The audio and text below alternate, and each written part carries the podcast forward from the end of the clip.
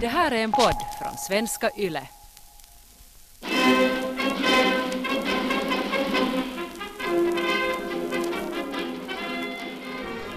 Jörn Donner, vem var Ruth Munk? Och det som jag minns från krigstiden, att hon hade alla de här nazistpamparnas dedicerade fotografier på, på flygeln. Helt oförblommerad. Helt oförblommerat. Hon var ju ganska oförblommerad också efteråt. Pauline von Bunsdorf, vem var Ruth Munk? Hon var mycket tyskvänlig i sin allmänna livssyn. Men jag minns henne, fast jag var inte så gammal när jag träffade henne, att hon var en mycket älskvärd och amabel person med stark karisma och mycket stark integritet.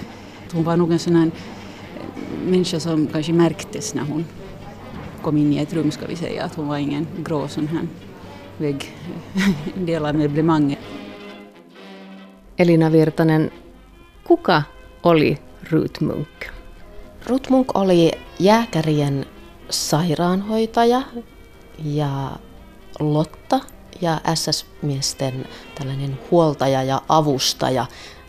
Mutta kuka hän todellisuudessa oli, niin se on varmaan tosi vaikea sanoo Hyvin ristiriitainen henkilö. Du lyssnar på första delen av podcastserien Friherrinnan som blev fosterlandsförrädare. Rut Munks liv bland jägare, lottor och SS-soldater. Mitt namn är Marit Lindqvist. Ja, vem var egentligen Rut Munk? Och hur kommer det sig att hon uppfattas som en motstridig person, som historikern Elina Virtanen konstaterar här inledningsvis? Friherrinnan Ruth Munk var utbildad sjuksköterska och i mitten av 1910-talet tillbringade hon ett drygt år bland sjuka och sårade finländska jägare vid östfronten i Lettland. På 1920 och 30-talet var hon aktiv inom Lotta Svärdrörelsen och under andra världskriget reste hon till Tyskland för att ta hand om finländska SS-soldater.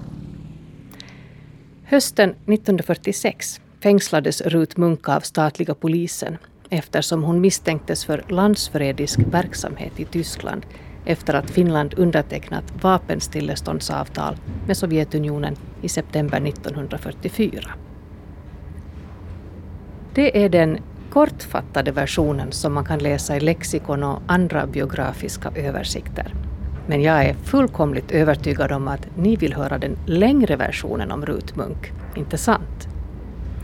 För förutom att Rut Munk var en duktig sjuksköterska, en hyllad och respekterad Florence Nightingale-gestalt bland finländska jägare och SS-soldater, så var hon en kvinna som mer än gärna fraterniserade med såväl högt uppsatta tyska nationalsocialister som landsmän i olika nyanser av brunt. Från ljusbrunt till mörkaste brunt.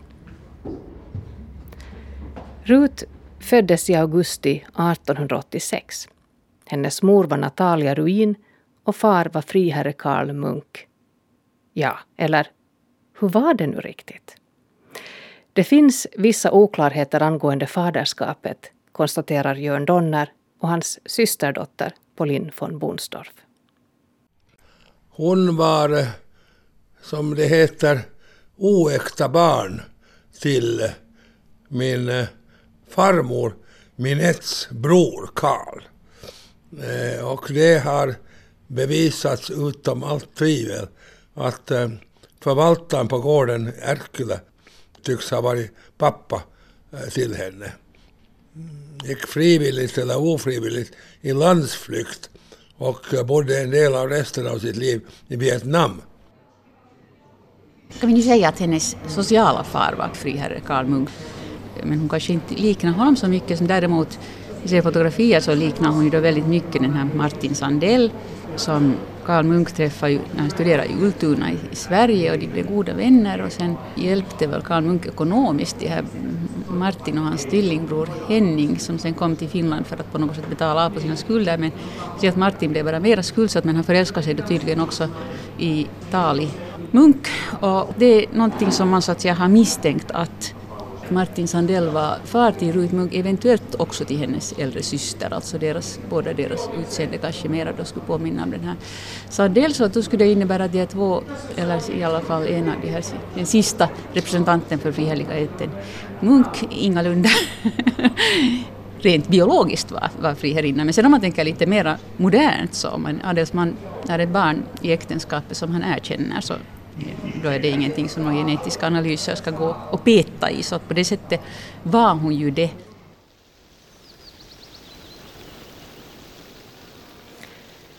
Hur som helst så växte Rut upp i en svenskspråkig högreståndsfamilj där man värnade om ideal som utgick från en kristen värdegrund. Kärleken till fosterlandet var stark och man skyggade inte heller för tanken på att offra sig för ett större ändamål. Jag älskar själva fädernejorden. Jag är ju uppvuxen och lever fortfarande på landet och det är denna jord jag trampar och som jag älskar.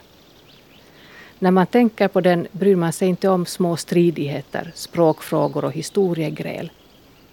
Den stora försonande fosterjorden är A och O.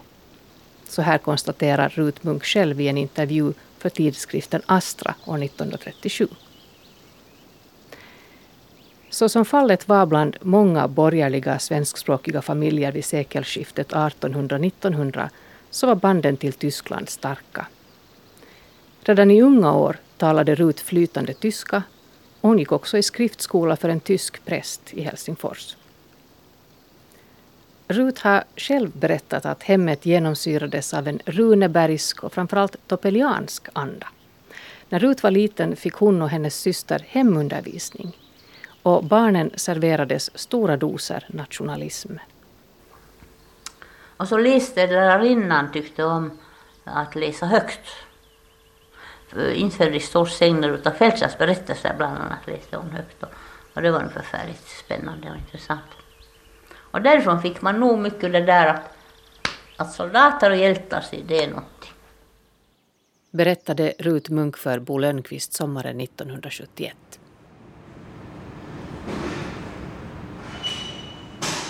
I likhet med många andra kvinnor i början av 1900-talet valde Rut att utbilda sig till sjuksköterska. Det var ett sätt för kvinnorna att skapa sig ett slags frizon utanför hemmet.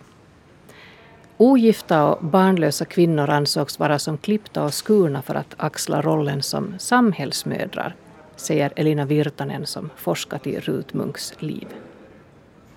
1900-luvun alussa nimenomaan nähdään, että naimattomille lapsettomille naisille sopi tällainen yhteiskunnallinen äitiys.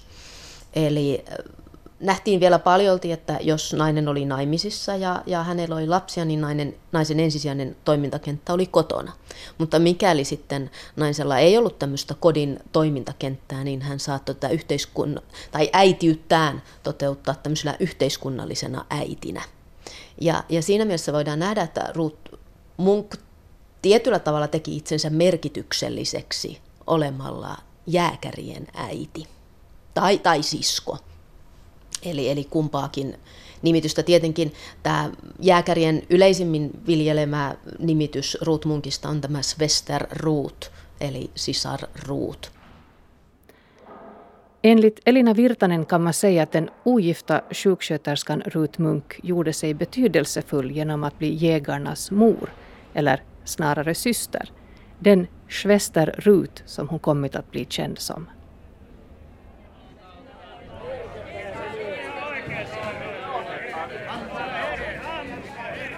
Hösten 1914 var en orolig tid. Första världskriget hade brutit ut och på senhösten offentliggjorde tsaren ett program som syftade till en fullständig förryskning av Finland. I aktivistiska studentkretsar väcktes tanken på väpnat motstånd.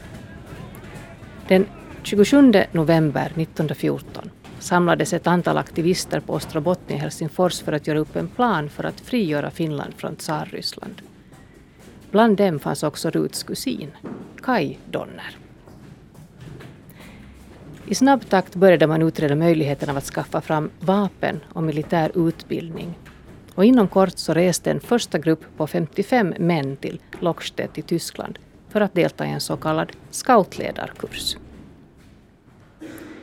Många av dessa första jägare var skolkamrater till Rut Munk från tiden vid Lönnbäckska skolan i Helsingfors. Rut Munk arbetade på ett av Röda Korsets provisoriska krigslasarett i Helsingfors när kusinen Kai Donner berättade för henne om en hemlig militärutbildning i Tyskland. Och med ens kände Rut att också hon ville vara en del av denna frihetskamp.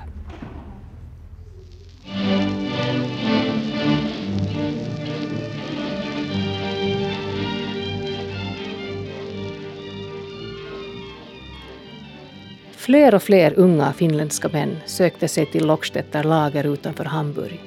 Allt som allt fick närmare 2000 finländska jägare militär utbildning i Tyskland. I boken Bakom jägarnas front minns Rut Munk hur hon stod och iakttog hur bataljonen samlades till manöver på de väldiga övningsfälten. Och hon skriver så här. Visselpipor gödo jag såg de finska kompanicheferna gestikulera och samla sina mannar. Grupperingarna växlade hela tiden.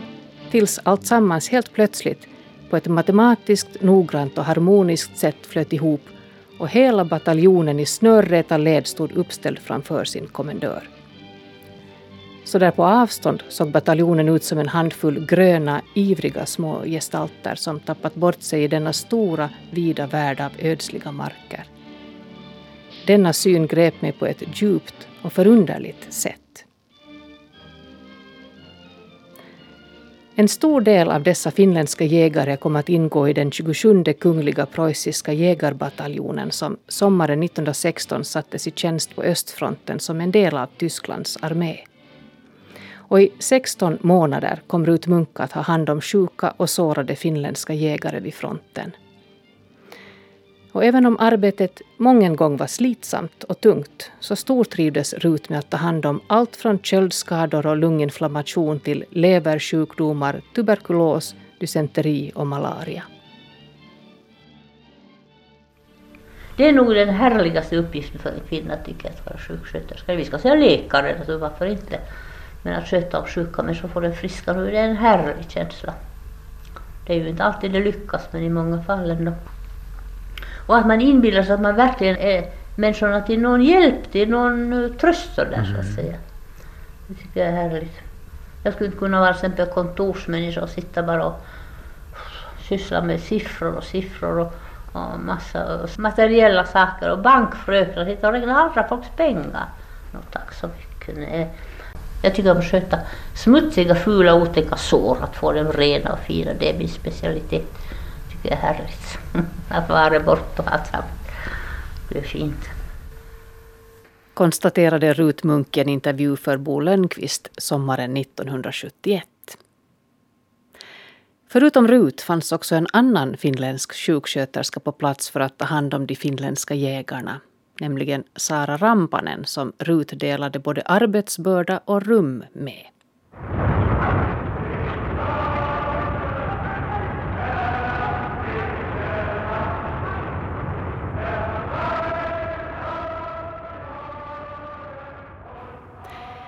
När eldlinjen kom allt närmare och närmare låg sjuksystrarna Rut och Sara vakna om natten på sitt rum och lyssnade på brakande kanonader och såg hur horisonten förvandlades till ett flammande eldhav.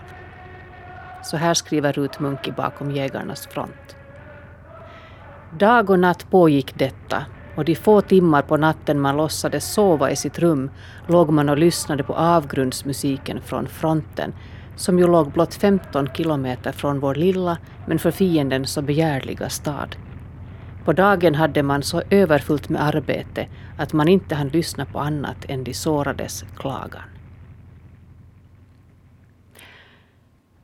Både Rut Munk och Sara Rampanen kom snart att få en legendarisk status bland jägarna och deras efterkommande och än idag hyllar man sjuksystrarna för deras samhällsmoderliga insatser.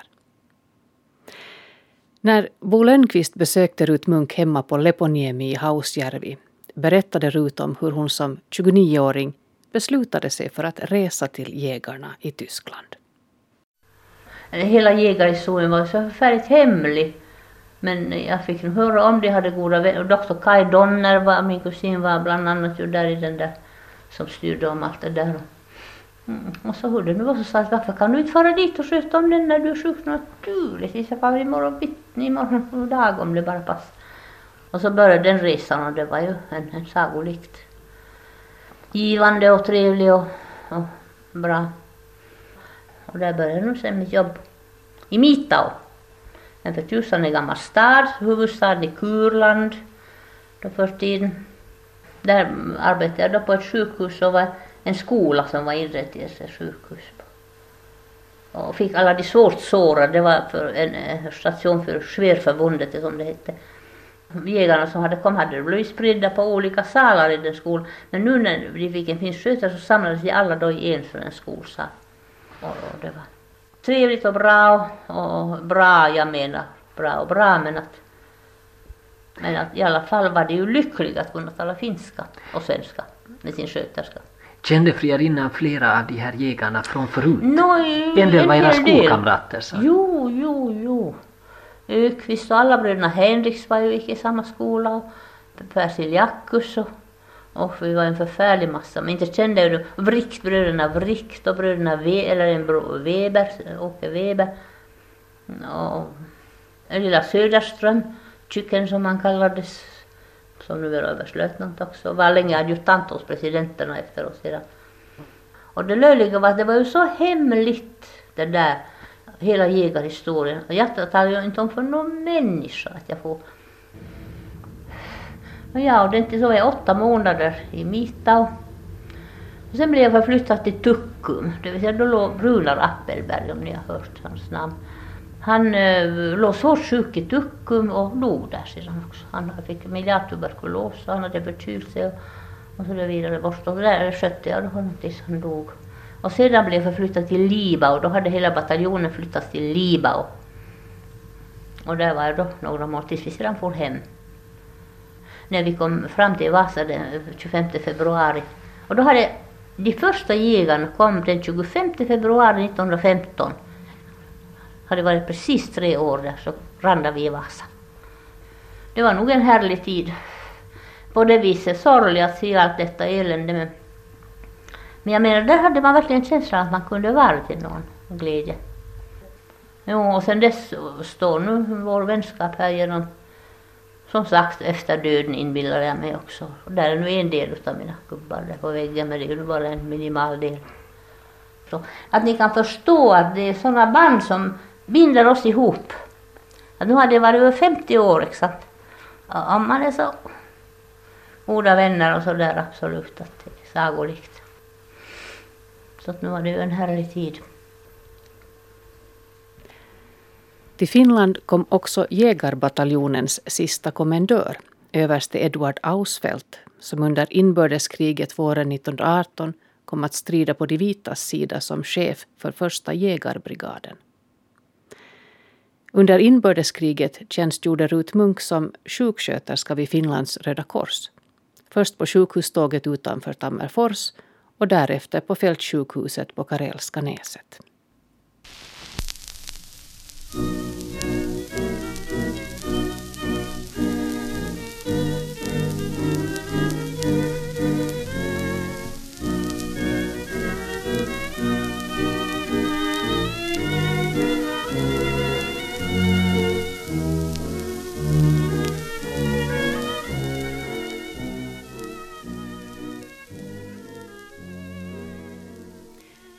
I december 1918 gifte sig Rut Munk och Edward Ausfeldt på Erkula gård i Hausjärvi.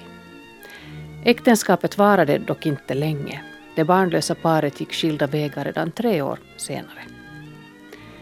Men tiden bland jägarna kom att definiera Rut Munks liv. Allt hon gjorde efter det hängde på något sätt ihop med jägarrörelsen, med dess tankar och dess ideal. Hemma på väggarna på Leponiemi hade Rut ett flertal porträtt av jägare och en stor jägarflagga uppspänd intill. På 1920-talet engagerade sig Rut Munk i Jägarstiftelsen som hade som uppgift att värna om jägarrörelsens traditioner och värdegrund. Stiftelsen arbetade också för att jägarna och deras familjer fick stöd, både ekonomiskt och socialt. Elina Virtanen poängterar att Rut Munks engagemang och insats för jägarnas väl och ve under åren efter hemkomsten från Tyskland var beundransvärd. Inte minst inom ramen för Jägarhemstiftelsen, där hon var ordförande under många år. Kyllä Ruth Munk oli huolissaan sairastuneista ja taloudellisista vaikeuksissa olevista jääkäreistä varsinaisten jääkärivuosien jälkeen, eli 20- ja 30-luvulla. Tämä itse asiassa on mun mielestä yksi merkittävin osa hänen työtään. Hän tuo tätä huoltaan esiin antamissaan haastatteluissa ja muistelmallisissa kirjoituksissaan.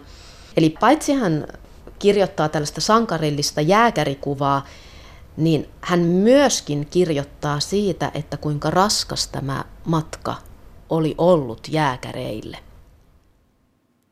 Ruth Munk var mycket väl medveten om att alla jägare inte lyckades återanpassa sig till ett liv hemma i Finland. Många bar på såväl fysiska som psykiska men som gjorde livet svårt. År 1931 grundade Jägarhemsstiftelsen ett hem för jägare som var i behov av rehabilitering. Jägarhemmet inrättades på Hatjala gård i Kuolemajärvi på Karelska näset. Verksamheten på Jägarhemmet var en hjärtesak för Rut Munk liksom arbetet inom föreningen för jägarhustrurna, konstaterar Elina Virtanen. Eli osa jääkäreistä selviytyi oikein hyvin kotisuomeen palattuaan. He palas jatkamaan opintoja tai he sai tärkeänkin paikan armeijassa. Mutta osa jääkäreistä tosiaankin sitten oli saanut Saksassa joko sellaisen fyysisen vamman, joka esti heitä jatkamasta elämää entiseen tapaan, tai he kärsi henkisistä ongelmista. Ja henkisiä ongelmiahan ei yleisesti vielä 20- ja 30-luvulla Suomessa juurikaan tunnistettu. Mutta Ruth Munk oli, oli tässä kyllä tietyllä tavalla edelläkävijä. Eli hän jopa kirjoituksissaan ottaa esiin tämän jääkärien henkisen painolastin, mikä heillä oli ollut. Ja hän oli esimerkiksi puuhanaisena perustamassa jääkärikotia. Eli perustettiin tällainen niin kuin jääkärikotisäätiö ja, ja sen ensisijainen tarkoitus oli perustaa jääkärikoti. Tätä varten Karjalan kannakselta Kuolemajärveltä ostettiin kartano, josta sitten kovan työn, vuosien työn tuloksena saatiin tällainen lepokoti jääkäreille. Ja tämän lepokodin, jääkärikodin toiminnan Ruth Munk usein ottaa esiin tämmöisenä erityisen tärkeänä sydämen asiana itselleen.